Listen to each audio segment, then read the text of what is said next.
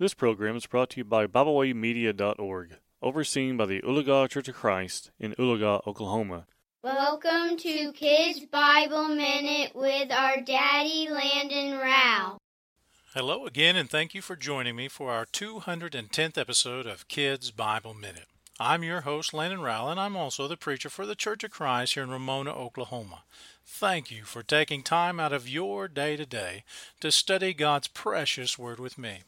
I would like also to thank the Oologah Church of Christ for making this program possible. And I hope you have your Bible ready so that when I mention a Bible verse, you can pause this podcast, open your Bible to that scripture, and see it for yourself. Now, typically, when you unpause the podcast, I will read the verse out loud so that you can simply follow along with me. But in case I don't, you have now read that verse for yourself if you are new to our study. First, I want to say thank you for studying with us. And secondly, I want to let you know that you can reach all archived or past episodes very easily now at ramonacofc.com. That's ramonacofc.com in the podcast section where there is a direct link to Kids Bible Minute past episodes. So, those of you who have been studying with me lately, know that we have been studying through the book of Revelation. We find ourselves this week examining Revelation chapter 21. Like many chapters in the book of Revelation, chapter 21 is not without some controversy, if you say, if you will. By that I mean there are many, that being three basic interpretations of this chapter, that have validity. The most common is that this chapter is dealing with heaven. That is, that God is giving us a symbolic glimpse, if you will, into that glorious home abode which is heaven. Secondly, there is the idea that this is the church in heaven, somewhat after the idea described in 1 Corinthians 15:24. Lastly, this chapter could be dealing with the contrast between the ungodliness of Rome and her fall and the beauty of the church and her victory. I will be explaining why I believe this is dealing with the church on earth, not in heaven. But I want to make it clear I would not make it a matter of division with anyone that takes the other two views because, as, I, as I have said for a long time now, as long as we all come to the overall principle of the message Christ is victorious over Satan and his puppets, much of the symbolic details can be subject to different interpretations. However, with that said, we cannot take any uh, idea or interpretation that is not doctrinally sound with the rest of the Bible, such as premillennialism. So, with that in mind, let's look at chapter 21 and what it's dealing with. The phrase new heavens and new earth are not unique to the book of Revelation. In Isaiah 65, 17 through 25, we find the phrase used to describe the church uh, being prophesied. Whereas in 2 Peter chapter 3 verse 13 we find the phrase used to describe the look towards heaven that the church should have. It's important to remember this type of symbolic language, the old passing and the new coming, is found throughout the scriptures. A good example of this is in Isaiah 34 1 through 5.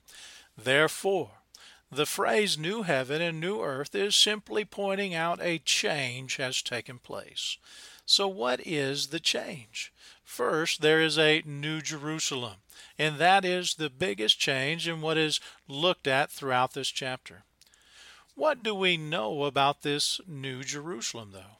Well, we know one, it comes from God, and two, it is a bride adorned for her husband.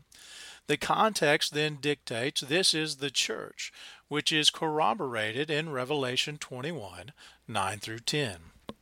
How is it that the church is a place where tears are wiped away and death is found no more, as seen in verse 4? Remember, there has been many a tear, much sorrow, much pain, and much death during this great persecution of Rome on the church. Therefore, God is simply saying These things of Rome have passed. Similar language, again, is found throughout the Bible, especially in the book of Isaiah. To see this, look at Isaiah 30 and verse 19, or Isaiah 14 and verse 3. You can also find this idea or this language, if you will, in Isaiah 25 and verse 8, and Isaiah 28, 14 through 18. From verses 5 through 8 of chapter 21, we see a difference between those that seek righteousness and those that seek sin.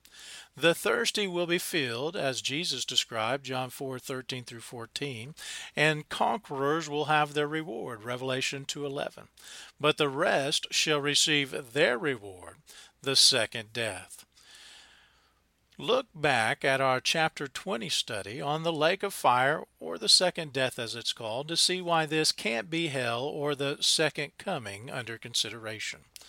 From verses 9 through the end of the chapter, what we have is God pointing out the beauty of the church as it has come out of this persecution, the New Jerusalem, the bride of Christ.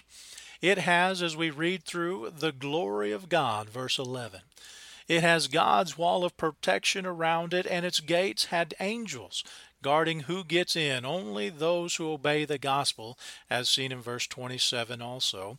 And it is the spiritual Israel. All of that is in verse 12. The church has its gates that are divinely open, as seen by the number three on each side, verse 13, and its foundation is that of the apostles' teaching of the Lamb, verse 14. Its measurements prove that it is religiously perfect. See the number 12,144, verses 16 and 17. It is precious with the precious stones and metals in God's sight, 18 through 21. There is no separation between God and his people as the temple separated the two, tw- verse 22, and God is the light that keeps out all darkness, verse 23. Not only is the church seen so beautifully here, but it belongs and is a beacon on a hill matthew 5:14 that leads others to it in verses 24 through 26 the church that we read about here emerges from the persecution of Rome into that which is beyond beautiful why would anyone after reading this chapter not want to be a part of that which is so great and so wonderful and lead others to it well, that concludes this Bible study for today. As always, I want to thank you for studying God's precious Word with me, and I want to encourage you to continue to study God's Word every day. Be sure to use the wonderful material and other podcasts made available through the Bible Way Media app or website at BibleWayMedia.org. I also personally have a website at gospel-preacher.com. Of course, make sure you ask your parents if it's okay by them before you download the app or go to those websites. I also encourage you to contact me personally with any question about the Bible at the Ramona Church of Christ email address, which is ramonacofc at gmail.com. That's Ramona CFC at gmail.com or through our Facebook page. Make sure you message the Ramona Church of Christ in Oklahoma, not California. Until we have an opportunity to meet again, peace be with you in Christ Jesus, our Lord. Thank you for listening today. We hope you enjoyed this program. You can find out more about Bible Way Media by visiting us at BibleWayMedia.org. You can also find us on Facebook, Twitter, and Instagram. We thank you for listening.